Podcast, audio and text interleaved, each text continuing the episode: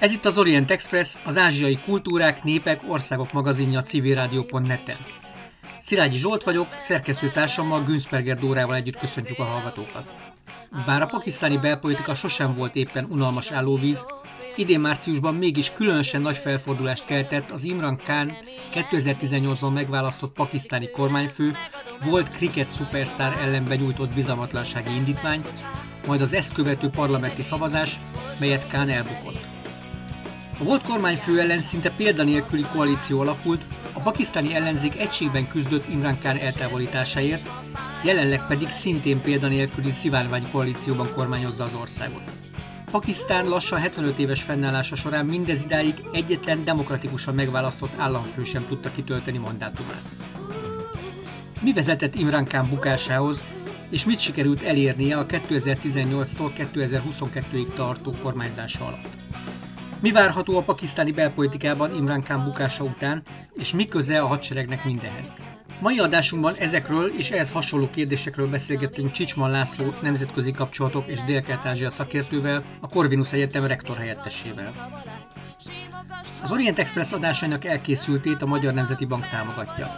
Felhívjuk hallgatóink figyelmét, hogy adásaink nem csak a civilrádió.net-en hallgathatók, hanem podcastként az interneten is, az expressorient.blog.hu oldalon, a YouTube csatornánkon, valamint a Soundcloudon, a Spotify-on, az iTunes-on és a többi podcast alkalmazásban, méghozzá bárhol, bármikor, bármilyen kütyüvel. Nagyon nagy szeretettel köszöntünk az Orient Express virtuális stúdiójában. Köszönjük, hogy itt vagy velünk ma. A beszélgetés elején azt hiszem talán érdemes egy kicsit beszélni arról, hogy mi is történt Pakisztánban az elmúlt pár hétben. Elég mozgalmas pár héten van túl ezen az ország.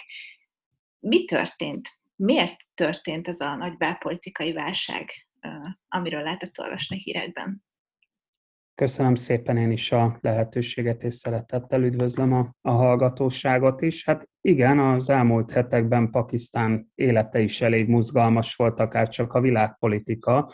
és talán azzal érdemes kezdeni, ugye, hogy a pakisztáni miniszterelnök, aki 2018-ban került a, a posztjára, és három és fél évet töltött ezen a poszton, tehát nem töltötte ki a ciklusát, éppen azon a napon utazott ugye Moszkvába, amikor eh, Putyin megtámadta Ukrajnát, tehát ez egy ilyen érdekes összefüggése, ha úgy tetszik a dolgoknak, és ott nagy meglepetéssel nyugtázta, hogy hát itt milyen izgalmas időszakba érkezett éppen Moszkvába, amelynek hát nyilván a hátterében különféle külpolitikai motivációk, pakisztáni orosz kapcsolatok, pakisztáni kínai reláció, indiai pakisztáni reláció áll, erről külön érdemes esetleg majd beszélni. Minden esetre hát az történt, hogy itt április folyamán egy bizalmatlansági indítvány indult el a parlamentben Imre Kánnal szemben, amelyet hát ő megpróbált lényegében megakadályozni, és hát keresztül nyúlni igazából a, a parlamenten és a parlament feloszlatását kezdeményezni, amely hát nem volt sikeres, hiszen a legfelsőbb bíróság ugye ugyancsak közbeszólt az alkotmány védelmében, és végül is úgy oldódott meg ez a politikai válság, hogy előre ment ez a, a szavazás, amelyet értelemszerűen Imre Khan elveszített, és alapvetően az ellenzék vezetőjét, Sebás Sharifot tették meg miniszterelnöknek, gyakorlatilag kvázi villámgyorsan lezajlott ez a, a váltás, amely hát mögött nyilván a hadsereg és sok-sok egyéb politikai tényező áll. Hát azt gondolom Imre Khan egy ilyen harmadik erőt próbált ugye felmutatni ebben a Pakisztánban, amely ugye most már 220 millió fölötti lakossággal e, bír, és hát meglehetősen populista jelszavakat használta a kampányban. Ugye talán érdemes elmondani bevezetésként, hogy Pakisztánban ugye az elmúlt időszakban, amikor éppen nem a katonai diktatúra korszakát éljük, az ország függetlenségének a 75 éves évfordulója van ugye az idei évben, ebből 33 évben katonai diktatúra, négy ilyen katonai diktatúra is jellemzi. Ezt leszámítva két nagy politikai erő rivalizál egymással, pakisztáni muszlim liga, amely ugye inkább a Sharif családhoz kötődik, és a másik a pakisztáni néppárt, amely a Buttó családhoz kötődik.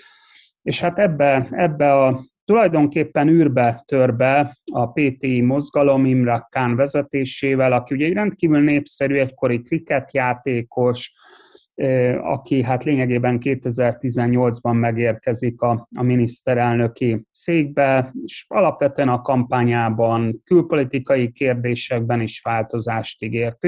A pakisztáni-amerikai relációval kapcsolatban kezdettől fogva, mondván, hogy Pakisztánt kihasználják, az amerikaiak különféle céljaikra. Kínával kapcsolatban is kicsit kritikus volt, ugye itt a kínai CPEC, Chinese Pakistan Economic Corridor, tehát ez a gazdasági folyósa, ami Guadar kikötőtől egészen a pakisztáni határig tart gazdasági kérdésekben jelentős változást ígér, és eközben pedig egy olyan képet sugal magáról, hogy hát az iszlám vallás, egy ilyen mérsékelt iszlám vallásnak a, a szószólója, ugye itt a többedik felesége a szufizmusba vezeti őt be, és rendszeresen eljár. Ezt úgy személyesen tavaly kétszer is volt szerencsém Pakisztánban járni, és hosszasan követtem ezeket az érdekes médiában megjelenő képeket róla, ami mondjuk a korábbi életével azt gondolom azért egy jelentős mértékű szakítása kriket játékosnak, aki azért alapvetően egy nagyvilági életet élt, és, és hát mindenben változást ígért, és hát alapvetően itt most ez lett belőle három és fél év után, és tegyük hozzá, hogy nem az első és nem az utolsó miniszterelnök Pakisztánban, aki nem tölti ki a ciklusát, tehát ez úgymond egy jellegzetessége a pakisztáni belpolitikai vitáknak. Ö, ha már itt a pakisztáni politikai, politikáról beszélünk, mennyire jellegzetes szereplője ő ennek a, a, a pakisztáni belpolitikának, vagy, ez, vagy egy különlegesség, hogy ő egy ilyen kriket, volt kriketjátékosként egyszer csak egy ilyen populista vonalon bevitorlázott a parlamentbe és miniszterelnökre? Hát nyilván van előzménye, tehát ő a 2000-es években tudatosan felé építette magát, amikor ez a mozgalom mhm. létrejött, és, és azért az, hogy ahogy említettem, itt a két párttal szemben van egy elégedetlenség, nem teljesen egy, egyedülálló ugye ez a térségben, tehát a szomszédos Indiára is akár ránézünk, ugye hasonló belpolitikai viták vannak, tehát hogy jön alapvetően egy új figura, aki ugye nagyjából azokat a problémákat mondja, amelyeket az utca embere is mondja, és jól szervezett, kimondottan jelentős bázissal. Ezt most látjuk, ezt a jelentős bázist, hiszen ugye az elmúlt hetekben tömegeket sikerült az utcára mozgatnia, Ugye nagyon érdekes, hogy most milyen narratívát használ itt a, a, a belpolitikába. Ugye azt mondja, hogy itt az Egyesült Államok követett el vele szemben egy pucsot, és az amerikai politika avatkozott be a pakisztáni belpolitikába, és úgy tűnik, hogy erre Pakisztánban vannak fogékony rétegek, ugyanis nem a radikális rétegek vannak feltétlen az utcán, hanem, hanem fiatalokat tud ezzel lényegében megszólítani, és maga mögé állítani. Ugye ahhoz, hogy ezt megértsük, azt persze azért érteni kell, hogy valóban ez az Egyesült Államok és Pakisztán szövevényes viszonyában azért pakisztáni percepcióból ott van ez a kihasználtságnak a, az érzése. Ugye 79-89 között afganisztáni intervenció, tehát nyilván Pakisztán szerepe jelentős volt az Egyesült Államok, ugye CIA és a pakisztáni titkosszolgálat kapcsolata. A 89 után hirtelen miért támogatja a terroristákat, miért van nukleáris programja, aztán jön szeptember 11 megint fordulat, tehát hogy ezekbe illeszkedik alapvetően az utcemberének a nézete, amit külön kiemelnék, ugye ez az amerikai dróntámadások, amelyek általában civileket találnak el, és nem terroristákat. A törzsi területeken rendkívül népszerűtlenek, és alapvetően ezeket hangoztatja Imre Khan, és, és hát most ezt a narratívát próbálja megütni. Tehát azt lehet mondani, hogy politikailag azért nem lehet vele lesz számolni. Ugye sokan mondják, hogy hát nyilván azzal, hogy egy bizalmatlanság indítvány politikailag halott, de ez nem így van alapvetően. Tehát, hogy azért, azért ő meg tudja szólítani az utca emberét, és azért nyilván a hadsereg próbál, tartja a kezében a dolgokat és stabilizálja, de azért egy ekkora országot könnyen lángba lehet ám borítani, tehát hogy, hogy azért ezzel mindenképpen óvatosnak kell lenni. A hadsereg egyébként vezetője ugye többször elítélte ezt a dolgot, és ugye többször jelezte, hogy nincs ilyen amerikai beavatkozás. Ugye itt egy állítólagos beszélgetésre hivatkozik Imre Khan, ami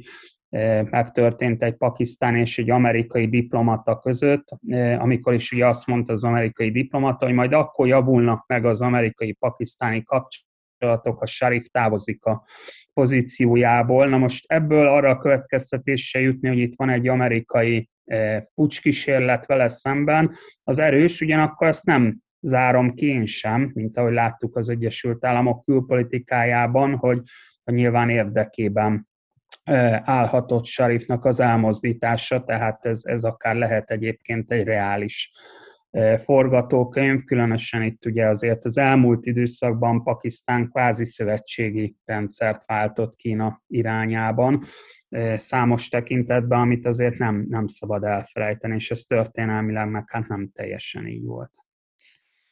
Az, hogy mennyire volt benne az Egyesült Államok keze abban, hogy Imrán Khan megbukott, az egy olyan kérdés, azt gondolom, amit nagyon nehezen tudunk megfejteni, hogy ez valóban így volt-e.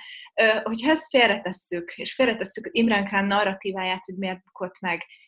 te hogyan értékeled, mi, vezetett ez, a, ez a, ahhoz, hogy el, elbukta a bizalmatlansági indítványt? Hát én, én azt gondolom, hogy, hogy nyilván azért összetettebb. Tehát egyrészt azok az ígéretek, amelyek most nem külpolitikai jellegűek, itt különösen gazdasági reformok, gazdaság felvirágoztatása vonatkozásában ezek nem igazán teljesültek, és ugye számos elemző megállapítja, hogy itt nagyon súlyos energia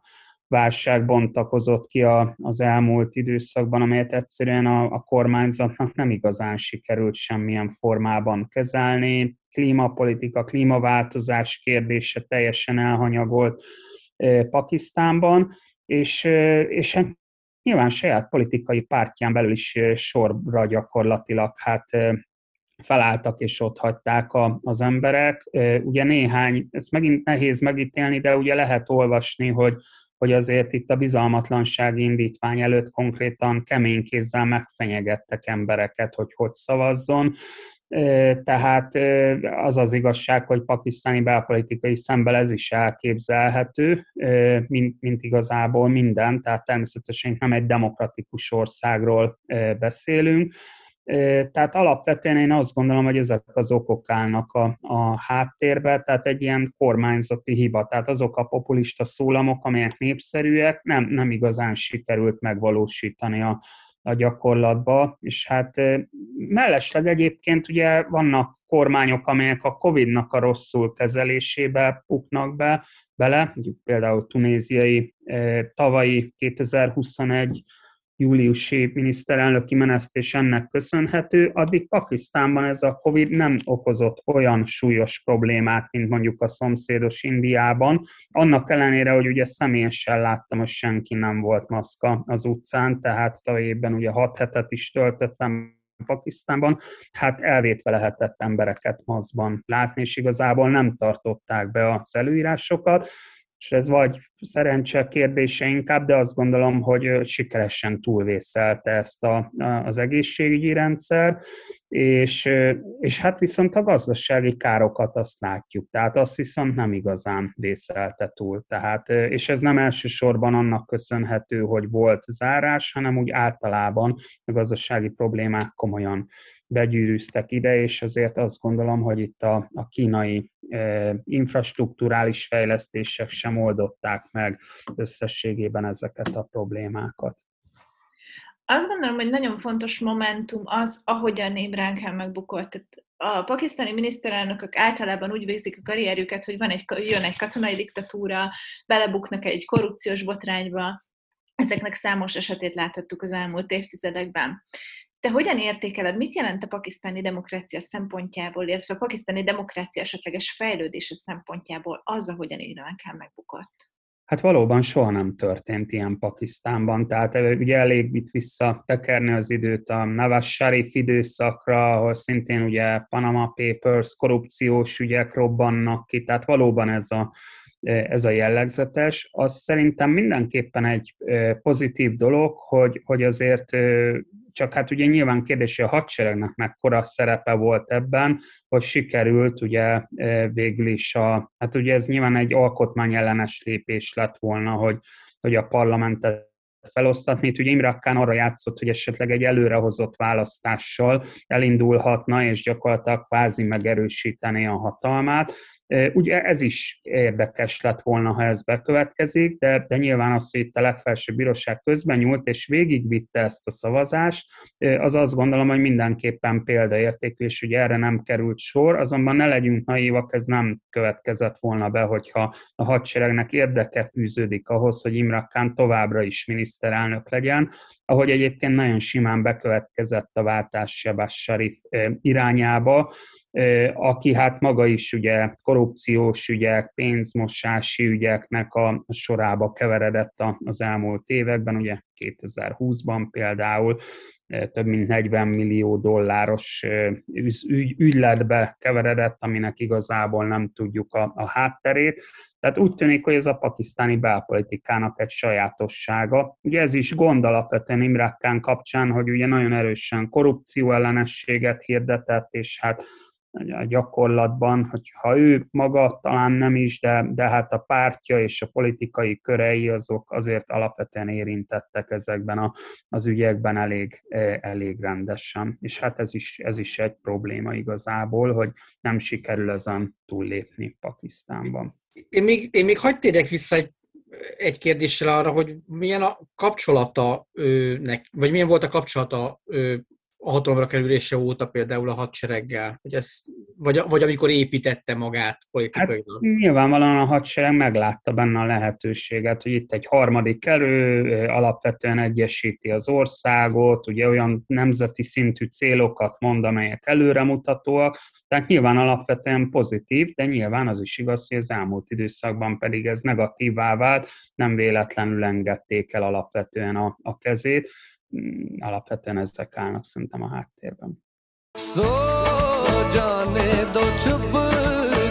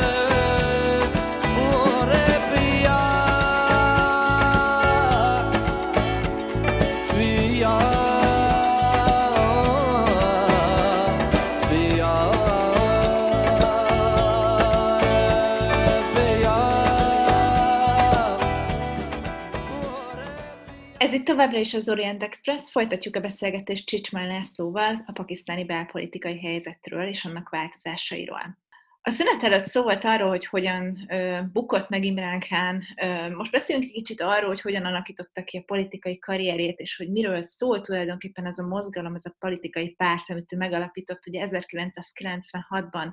alapította meg a, a Pakisztán Tehrike Instat volt. Nagyon sokat lehet arról olvasni, hogy gyakorlatilag az egyetlen célja ennek a politikai pártnak az volt, hogy szembe menjen ugye a két nagy, már említett politikai párttal, a Muszlim Ligával, illetve a Néppárttal, a Pakistan People's Party-val.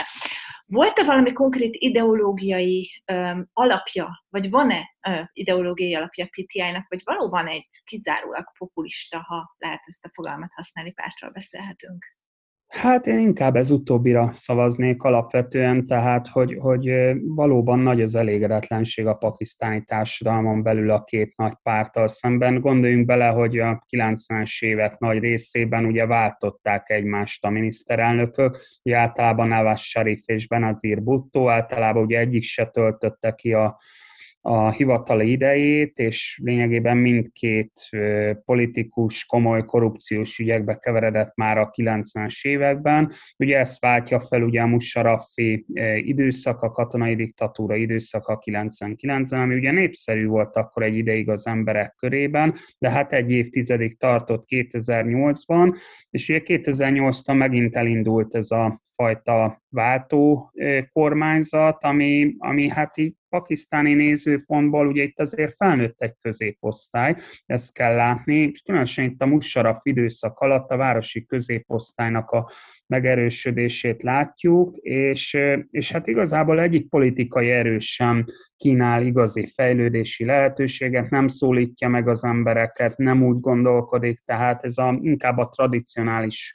múltba tekintő rivalizálás. Ugye látni kell, hogy ezek a politikai pártok családokhoz kötődnek, és dinasztiákhoz kötődnek. Ez az egész térségben, egész Dél-Ázsiában alapvetően így van. Mm, és ebből kínál egyfajta kitörési lehetőséget a, a PTI mozgalom és Imrakkán, és azt, hogy egy kriket játékos, őt ismerik az emberek, alapvetően egy, egy tiszta embernek tekintik ebben a alapvetően korrupt szövevényes rendszerben, és felépíti igazából a, az imidzsét, ugye e, meg tudja mozgatni az embereket, tehát az emberek mobilizációja politikai értelemben az nagyon fontos, tüntetéseket szervez, és és aztán 2000, ugye fokozatosan a választásokon egyre jobban szerepel, és hát 2018-ban ugye eljön az a, az időszak, amikor a harmadik erő tulajdonképpen megnyeri a, a, a választást, és hát, és hát aztán végül is összességében azért csalódást okoz a társadalomnak, mert mert hát nyilván nem sikerült ezeket a problémákat orvosolni. Ráadásul a pakisztáni lakosság dinamikusan növekszik, és, és hát igazából az energiakérdéstől, szegénységen át, gazdasági növekedésen keresztül, hát számos probléma van, amit, amit menedzselni kellene, és ez, ez pedig úgy tűnik, hogy nincs meg a kellő kormányzati tudás sem. Tehát ami nagy előnye nyilván a két pártnak, hogy több évtizedet lehúztak a kormányzatban, de hát ez a hátránya is egyben. És, és hát aztán nem sikerült azokat a, az, azt az, kvázi egy új politikai elitet kitermelni ennek a pártnak. Tehát ugye itt mindig nagy kérdés egy ilyen országban, hogy a politikai elittel mi a helyzet, és hát alapvetően nyilván azt most már világosan látjuk, hogy politikai erény cseréjéről nem beszélhetünk Pakisztánban, hiszen itt azért a, a régi politikai erét kapásból vissza tudja venni a, a hatalmat, és, és látható, hogy Sebás Serifnak úgy nem okoz gondot, hogy egyik napra a másikra miniszterelnök lett, miközben ő azért alapvetően egy üzletember, egy, egy igen gazdag üzletember, és a, a párt élére, vagy az ellenző, jó, hát politikusként ugye Punjabnak a főminiszterségét azért hosszú időn keresztül gyakorolta, tehát azért komoly politikai tapasztalatra tett szer. Ugye ezt is mondják Imran Khan vonatkozásában, hogy nem jól kezelte ezeket a a föderális, Pakisztán föderális voltából eredő dolgokat. Ugye Punjab élére olyan főminisztert nevezett ki, aki hát nem, nem teljes egészében volt képes menedzselni az ottani helyzetet, pedig hát ugye ez a, a, a tartománynak egy kiemelt szerepe van a pakisztáni belpolitikában, és gazdaságban, kultúrában, minden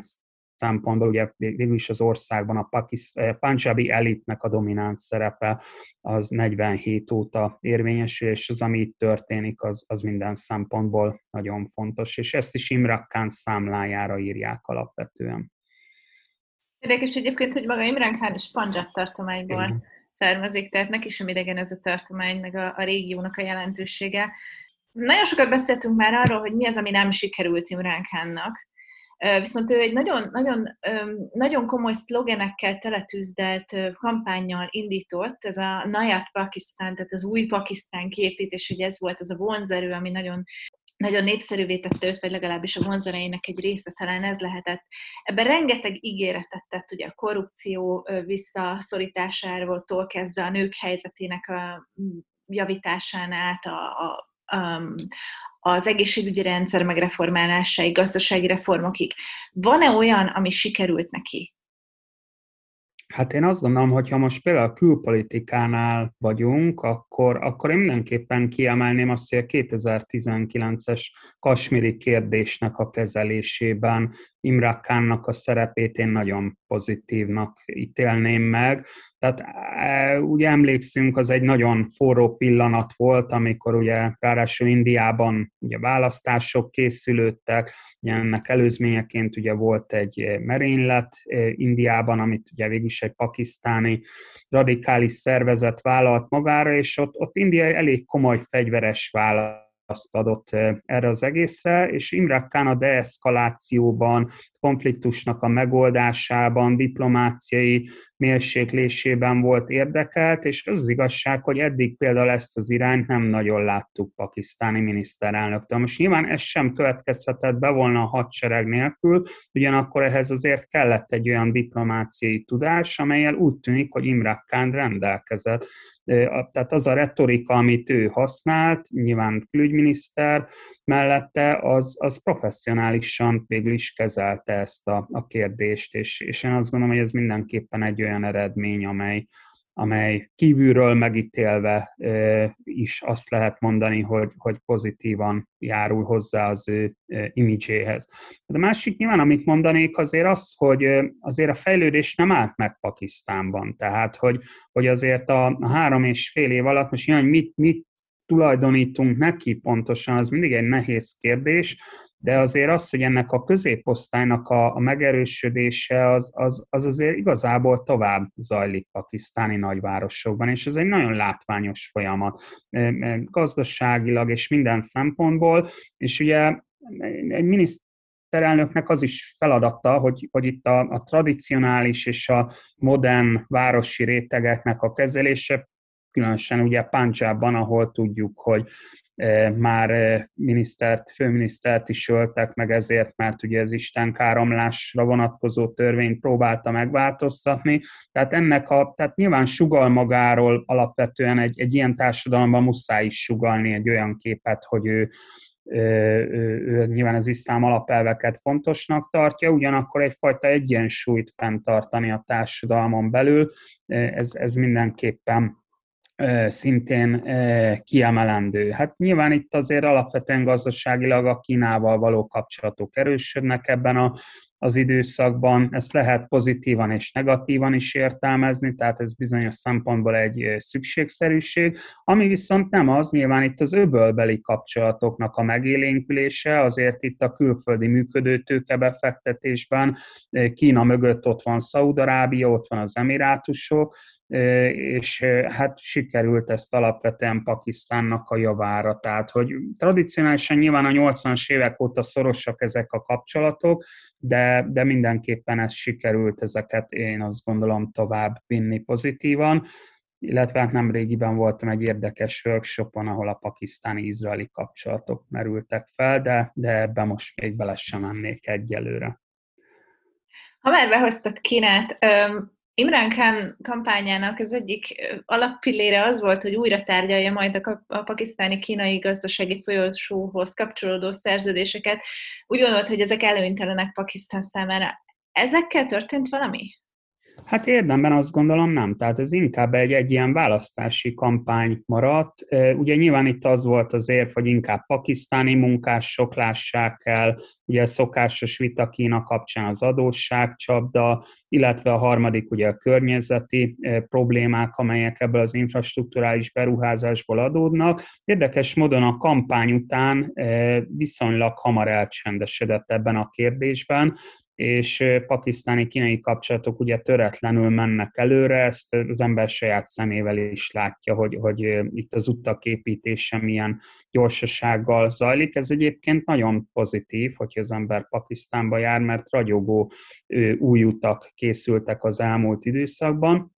Ami most látszik, ez szintén elmúlt napokban ugye megint volt egy, egy merénylet, ahol kínai állampolgárok haltak meg, és hát itt az elmúlt egy-két évben ugye egy nagyon izgalmas dolog, hogy a biztonsági helyzet az ugye továbbra sem jó Pakisztánban, és hát különösen itt a északi területeken, ugye Kasmér közelében, ugye gátépítések, óriási gátépítések zajlanak. Ezt saját szememmel szeptemberben láttam, tehát elképesztően bontják le a hegyeket kínai gépek, úgy kell elképzelni, és gyakorlatilag töltik fel vízzel, tehát egy óriási méretű gátak készülnek. Az egyiknél ugye egy robbantás volt 2021. júliusában, ami kínai munkásokat érintett, meghaltak. Lényegében ezt követően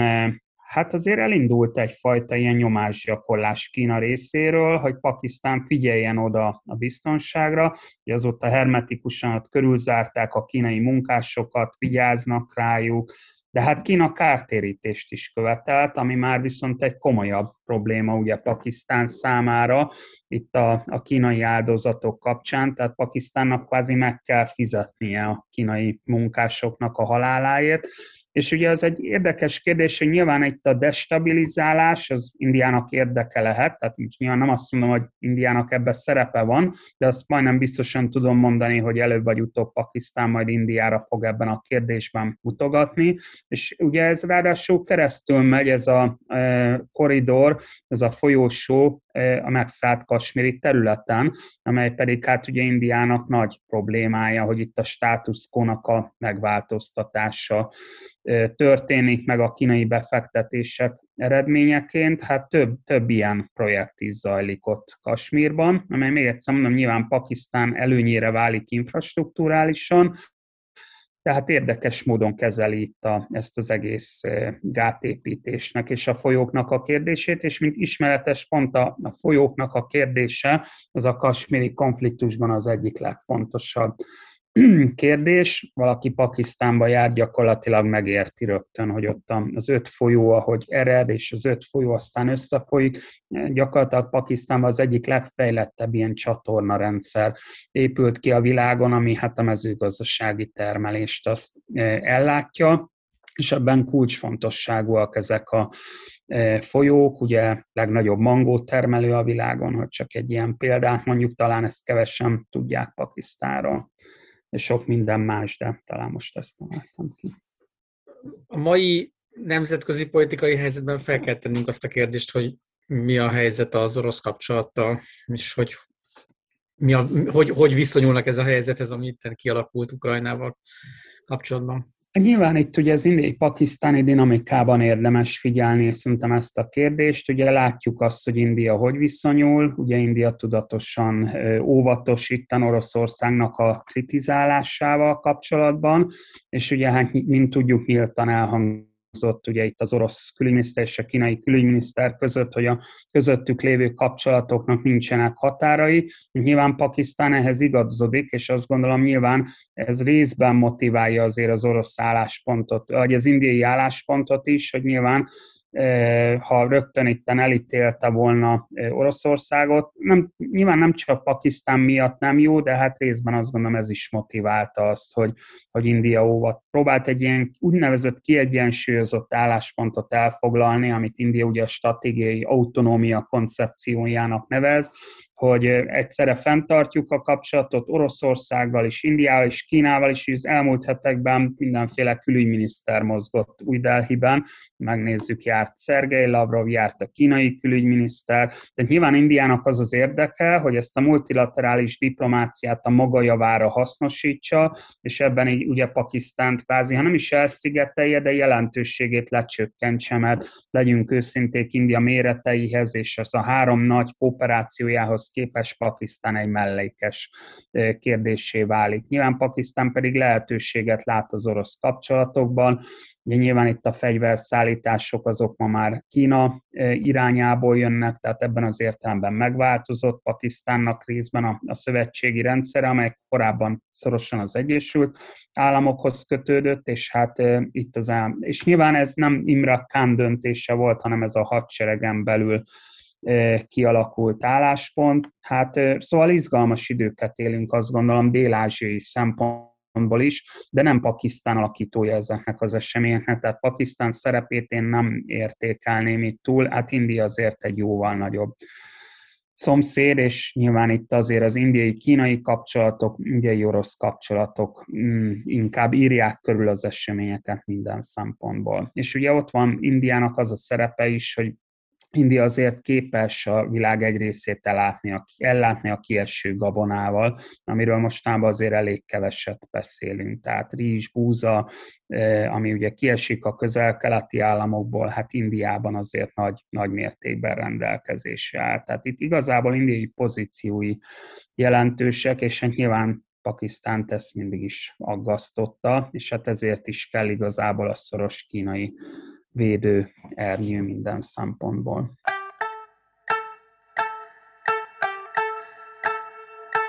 ਦਿਲ ਲਾਉਣਾ ਨਹੀਂ ਤੇਰੇ ਬਿਨਾ ਅੱਜ ਕਰ ਲਿਆ ਫੈਸਲਾ ਮੇਰੀ ਅੱਖੀਆਂ ਦੀ ਪਿਆਸ ਬੁਝਾ ਪਈਆਂ ਤੱਕਦੀਆਂ ਤੇਰੀਆਂ ਰਾਹ ਮਹਿਰਮਾ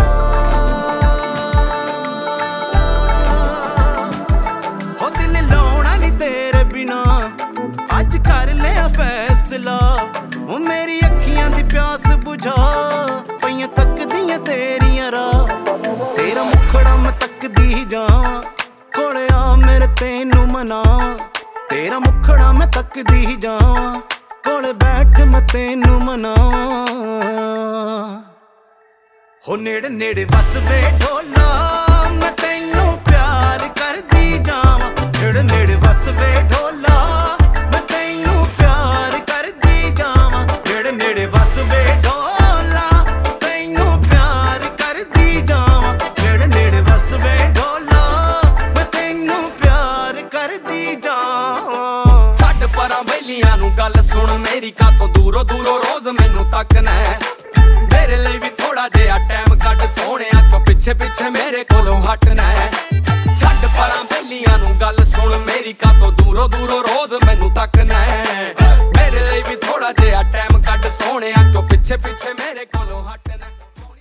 Továbbra is az Orient Express, folytatjuk a beszélgetést Csicsmán Lászlóval Pakisztánról.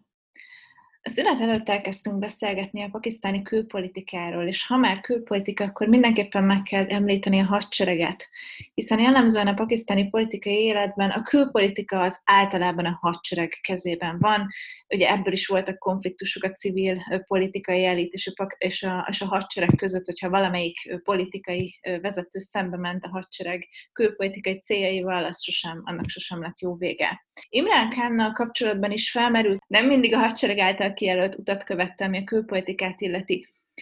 Mennyire ment szembe a hadsereg külpolitikai elképzeléseivel Imran Khan? Azt gondolom, igen. Tehát, hogyha visszanézzük az elmúlt 75 esztendőt, akkor, akkor ez valóban egy nagyon fontos megállapítás, hogy ahol ilyen konfliktus volt a civil kormányzat és a hadsereg között, ott ott általában nyilván a, a hadseregé volt a döntő szó. Itt különösen mondjuk 99-re, ha gondolunk az utolsó ilyen katonai pucsra, ugye Musharraf és Nawaz Sharif között, akkor, akkor láthatjuk. Ugye ezt látni kell, hogy a hadsereg 47 óta meghatározó szereplő, nem csak a pakisztáni politikának, hanem a gazdaságnak is. Itt vannak bizonyos becslések, hogy hány százalékát ellenőrzi a gazdaságnak, egészen alacsonytól a a, akár 50%-áig is terjedhet azoknak a vállalatoknak a, a száma, amelyek valamelyest a hadseregnek a kontrollja alatt állnak, tehát ez, ez alapvetően jelentős szerep. Most nyilván a, a külön ki kell emelni itt azért a 80-as évektől kezdve afganisztáni konfliktusnak a szerepét, amely a titkosszolgálatot erősítette meg, hiszen ugye a pakisztáni titkosszolgálat az ISI állt szoros kapcsolatban a CIA-val. Itt tulajdonképpen azt lehet mondani, ha meg akarjuk érteni ezt a szövevényes viszonyrendszert, akkor alapvetően az Afganisztán politika az a titkosszolgálat kezében van, és mondjuk az egyéb külpolitikai kérdésekért általában a hadsereg felelős. Én azt gondolom, hogy, hogy az, a, amit említettünk is itt a kínai orientációval szemben szembeni kritika, én azt gondolom, hogy, hogy az, az nem a hadsereg álláspontja volt, és valószínűleg azért sem tudta Imre Kán ezt igazából keresztül vinni, mert ezt a hadsereg nem szerette volna. Én nyilván azt is gondolom, hogy itt a kasméri kérdés vonatkozásában, hogy deeszkaláció legyen 2019-ben, én azt gondolom, ez ebben is a hadsereg egyetérthetett. Nyilván itt ez az amerikai relációnak a kezelése egy, egy érdekes kérdés, hogy És nyilvánvalóan a hadsereg is kritikus az Egyesült Államokkal, hát különösen itt ugye az Osama Bin Laden elleni amerikai akciót, ami azért Pakisztánban ugye mély nyomokat hagyott, mint a szuverenitásnak a megsértése, Pakisztánnak egyfajta megalázása, hogyha belegondolunk egy kicsit ezekbe az eseményekbe, Ugyanakkor azért ez egy nagy kérdés, hogy Pakisztán hogyan pozícionálja magát abban az átalakuló nemzetközi rendszerben, amelyben ugye India egyre szorosabb viszonyra lép az Egyesült Államokkal, és ez ugye ez a Trump adminisztráció alatt ez még inkább előre megy, és, és hát ráadásul ugye az indiai külpolitika egyértelműen ezt az indocsendes óceáni térséget állítja a középpontba, amely ugye India központú számos tekintetben, tehát Pakisztánnak, ebbe, Pakisztánnak ebben kell megtalálni a helyét. És ugye, ahogy India ezt a stratégiai autonómiát fenntartja, és egyszer Oroszország és Kína felé politizál, ez tulajdonképpen Pakisztán számára, hogy úgy mondjam, nem jó. Ez Pakisztánt alapvetően leértékeli ebben a kapcsolatrendszerben, ha nagyon szorosan csak Kína irányába orientálódik. Oroszország az elmúlt években, és nem most Ukrajna meg egyebek kapcsán, hanem azt lehet mondani, hogy az elmúlt négy-öt évben markánsabban részt vesz a pakisztáni, hát nem is mondom, hogy eseményekben ez így nem igaz,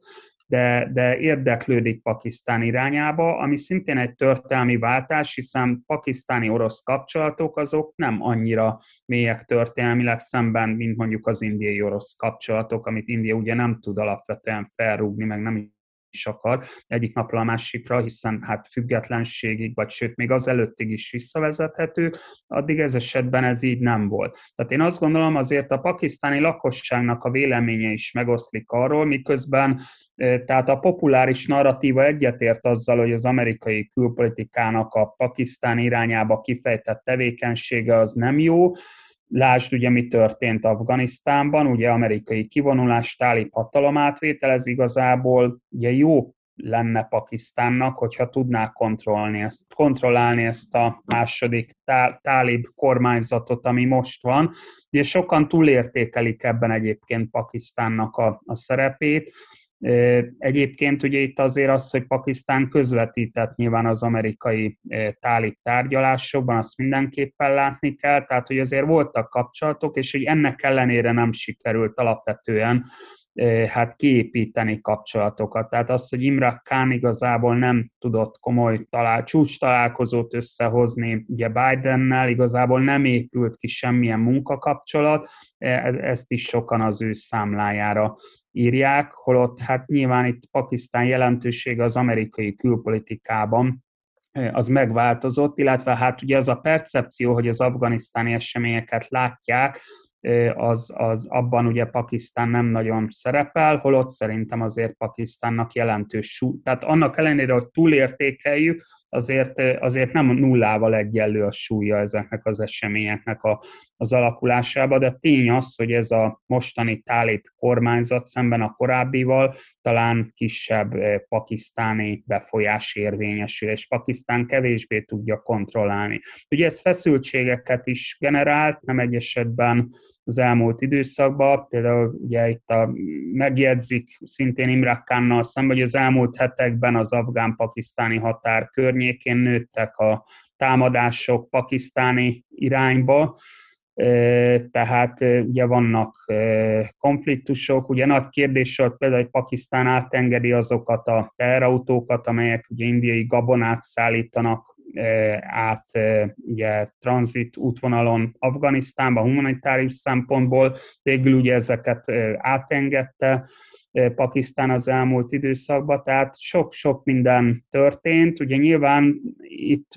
az, hogy hogy olvassuk az eseményeket, tehát nyilván ezek nem nyilvánosan zajlanak, hiszen azért a hadseregről született egy pár könyv, de, de azt is tudjuk, hogy azért az sem egy teljesen egységes szervezet, tehát ugye kívülről általában, amikor egy szervezetről beszélünk, azt hisszük, hogy az teljesen homogén, de, de azért ott is vannak különféle szárnyak belülről, amelyek esetleg eltérő érdekeket fogalmaznak meg. Szó volt már arról is, hogy a pakisztáni hadseregnek van egy nagyon erős királycsináló, király megtartó szerepe a pakisztáni politikában, tehát nagyon-nagyon komolyan függ az adott rezsimnek a túlélési esélye attól, hogy a hadsereggel milyen viszonyban van. Nagyon gyakran hallottam, amikor Pakisztánban voltam, azt, hogy a, a lakosság nagy része igazából örülne annak, hogyha újra katonai diktatúra lenne, és ez egyfajta preferált politikai megoldás egy-egy, egy-egy krízis helyzetre. Viszont ami nagyon látványos és nagyon egyértelmű tendencia az, hogy a hadsereg most már nem avatkozik bele hogyha belpolitikai krízis van, akkor a hadsereg nem lép közbe, és amikor az Imrán Kánnal szemben megindult a bizalmatlansági eljárás, a hadsereg vezérkari főnöke azonnal jelezte, hogy a hadsereg az ő teljesen semleges álláspontot képvisel. Mikor és miért döntött úgy a pakisztáni hadsereg, hogy köszöni szépen ő kivonul a belpolitikai ügyekből, és nem szól bele? Vagy nem ennyire látványos. Igen, ez egy nagyon-nagyon izgalmas kérdés szerintem, ugye, és az első gondolatra térnék vissza, hogy a lakosság mennyire szeretné ezt a katonai hatalomátvételt. Hát 99-ben, amikor ugye megtörtént Musharraf féle pucs, azért ha visszanézzük az akkori eseményeket, akkor az, Pakisztánban Musharraf azért egy népszerűségnek örvendett akkor, amikor Nevas Sharifot ugye félreállították, de ez ugye nem tartott azért aztán túl sokáig, mert hát ugye aztán jönnek a problémák. Ugye általában a hadsereg ilyenkor azt szokta mondani, hogy csak a demokrácia védelmébe, csak rövid ideig, amíg helyreállítjuk a demokráciát, és aztán ez általában eltalt egy évtizedig, ugye Musharrafot 2008-ban sikerült ugye eltávolítani az elnöki pozícióból, tehát tényleg majdnem tíz évig tartott. Ugye a hadsereg kiszámíthatóságot hoz, én azt gondolom, hogy a lakos, nem csak lakosság, a szomszédos India is jobban szereti egyébként meglátásom szerint, mert kiszámíthatóbb, hogyha a hadsereg áll a hatalom középpontjában, kiszámíthatóbb egy kasméri konfliktus vonat, vagy bármilyen esetben, és hát alapvetően itt változott meg azt gondolom a hadseregnek az álláspontja, tehát az elmúlt 15 esztendőben alapvetően a hadsereg vezérkari főnöke több ilyen politikai válság esetén kijelentette, hogy nem kívánnak beavatkozni. Azt is tegyük hozzá, hogy egyre talán szalonképtelenebbé válik a világban mondjuk egy ilyen katonai pucs, tehát szerintem azért ennek is szerepe van, hogy pakisztáni hadsereg azért szeretné azt a, az imidzset fenntartani magáról, hogy pozitívan járul hozzá az ország modernizálásához. És hát e, ez mindenképpen azt gondolom, hogy egy szempont, hogy a hadsereget nem négy éves ciklusokban gondolkodik, hanem egy hosszabb távú céljai vannak, és ez a hosszabb távú cél, ez lényegében a, a privilégiumoknak a, a megőrzése, fenntartása, és egyfajta egyensúlyozás, tehát én úgy írnám le a pakisztáni politikai rendszert, mint egyfajta olyan egyensúly, amelyben a hadsereg megtalálja a magának megfelelő politikai erőt miniszterelnökkel, aki a lakosságnak is a bizonyos támogatását, egyfajta legitimációját élvezi, és hát ha ez az egyensúly felborul, akkor általában nyilván a miniszterelnök távozik a, a pozíciójából, és tulajdonképpen ezt láttuk most, hogy ez az egyensúly felbomlott, és ez egy ilyen folyamatos egyensúlyozást igényel, tehát nem mint hogyha a hadsereg a Sarif családdal olyan elégedett lehetne az elmúlt évtizedek kapcsán, de most mégis úgy tűnik, hogy a, a politikai stabilizálás véget a Sarif családnak a visszatérése és a Muszlim Liga politikai erőnek a visszatérése az, az fontos lehet a, a hadsereg számára, és egyfajta ilyen kiszámíthatóságot mutathat, miközben nem biztos, hogy érdemben egyik napra a másikra Pakisztánban ez komoly irányváltást jelentene bármilyen kérdésben. Nyilván hangsúlyeltolódásokat igen, de hát ahhoz azért hosszabb időszak kell, hogy, hogy ez körvonalazódjon az elkövetkező időszakban, meglátásom szerint. Tehát, hogy, hogy most katonai diktatúra legyen, szerintem azért a végső esetben biztos, hogy van olyan forgatókönyv, mondjuk, mondjuk hogyha sikerülne egy olyan politikai mobilizációt megteremteni Imre Kánnak, ami lángba borítja az országot, az lehet, hogy egy más helyzet lenne. Tehát, hogyha egy, egy, egy egzisztenciális veszély leselkedne az országnak az egységére, akkor, akkor azért én elképzelhetőnek tartanám, hogy a hadsereg konkrétan közbeavatkozna és átvenné a hatalmat, de még nincs ilyen, addig igazából nem éri meg költséghaszonelemzés szempontjából a hadseregnek, hogy közvetlenül beavatkozzon. Már csak azért sem, mert hát aztán könnyen jöhet majd olyan politikai erő, amely ugye azt mondja, hogy hát itt Törökországhoz hasonlóan, akkor a civil kontroll irányába mozduljunk el. Ugye ezek a viták általam kedvelt közel-keleten végigmentek ugye az arab tavas során, hogy a hadseregnek milyen szerepe van. Nyilván ez egy tabu kérdés a pakisztáni belpolitikában jelenleg, és, és hát valószínűleg az is marad. Említetted, hogy ugye egyrészt, hogy a hadsereg hosszú távon, ter, hosszú távon tervez, másrészt, hogy a, privilégium, a privilégiumok megtartása a célja. Mik ezek a privilégiumok, amikre gondolsz? Igen, igen. Hát ez alapvetően egyrészt a saját költségvetése és erőforrásai, tehát az, hogy, hogy minden évben a, a hasonló költségvetéssel mehessen tovább a hadsereg, az, hogy a nemzetbiztonsági kérdésekben, külpolitikai kérdésekben nem a, a miniszterelnök, vagy nem az elnök, hanem a hadsereg hozza a döntéseket, és maximum ennek a végrehajtója lehet a mindenkori miniszterelnök. Szerintem ez egy külön ugye az Afganisztán politika, amelyet említettünk a a titkosszolgálat kapcsán, ugye ezek is fontos kérdések. Nyilván az, hogy a civil kontroll az nem igazán jöhet szóba, tehát hogy alapvetően szabad keze legyen a hadseregnek, illetve hát természetesen a már korábban említett gazdasági szerep, amelyet ugye szintén hát meg lehetne kérdőjelezni, de, de hát ez, ez alapvetően ez egy 47 óta kialakult, meglehetősen beágyazott szerepe a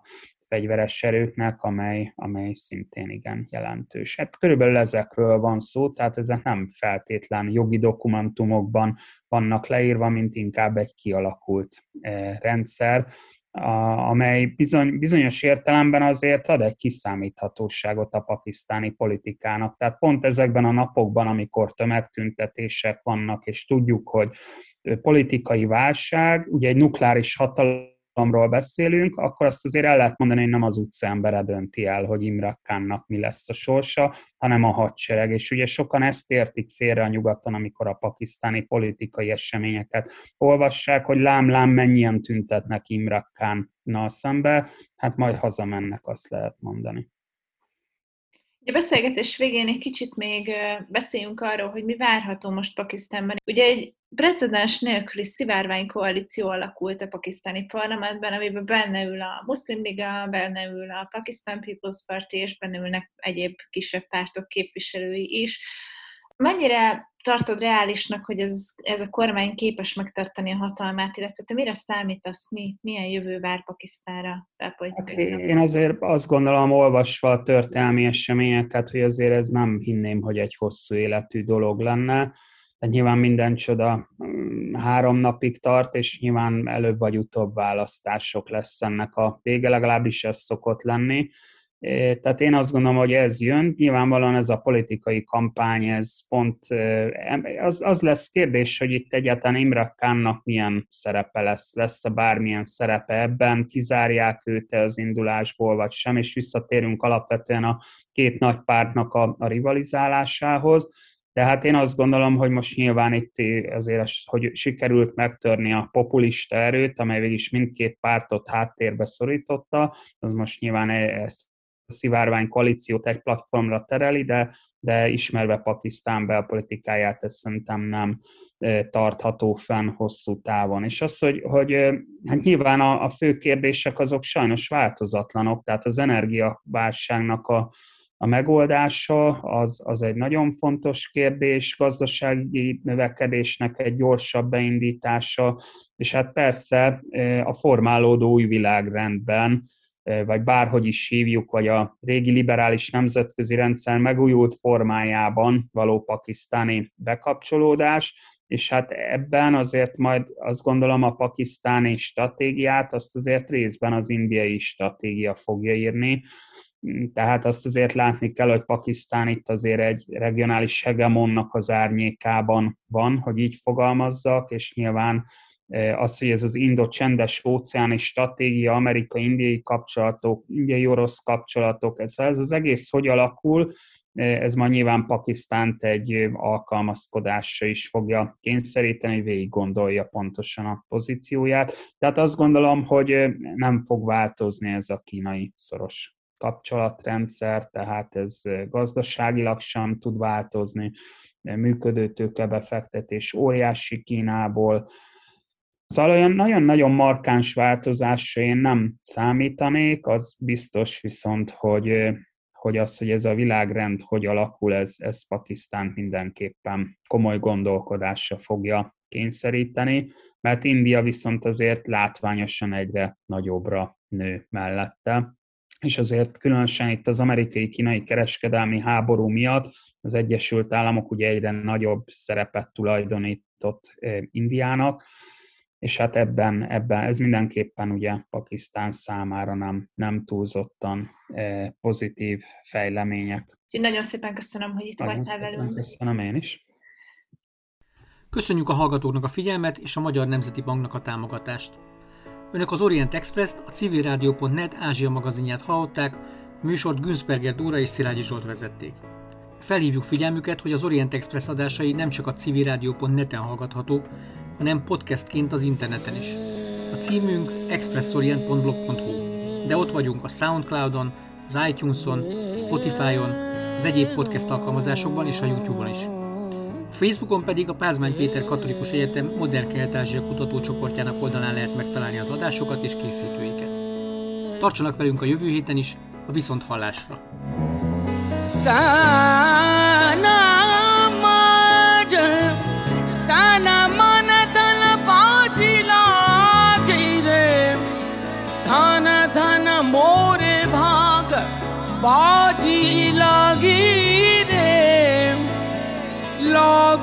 लागी सब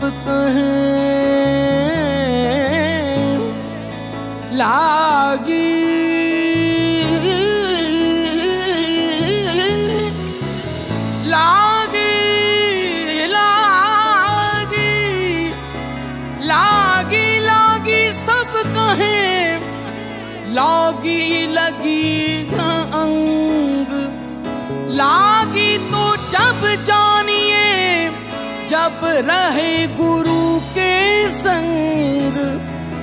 मौला।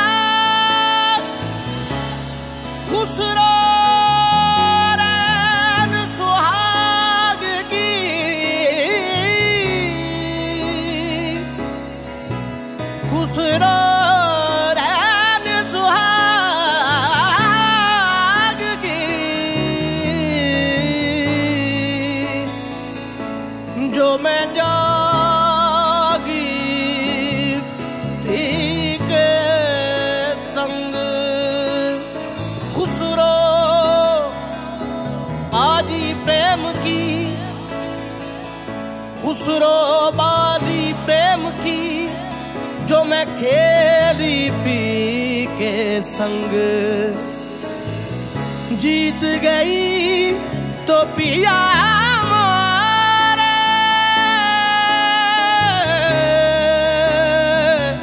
जो मैं हारी पी के संग। तिलक सब छीन लिए मोसे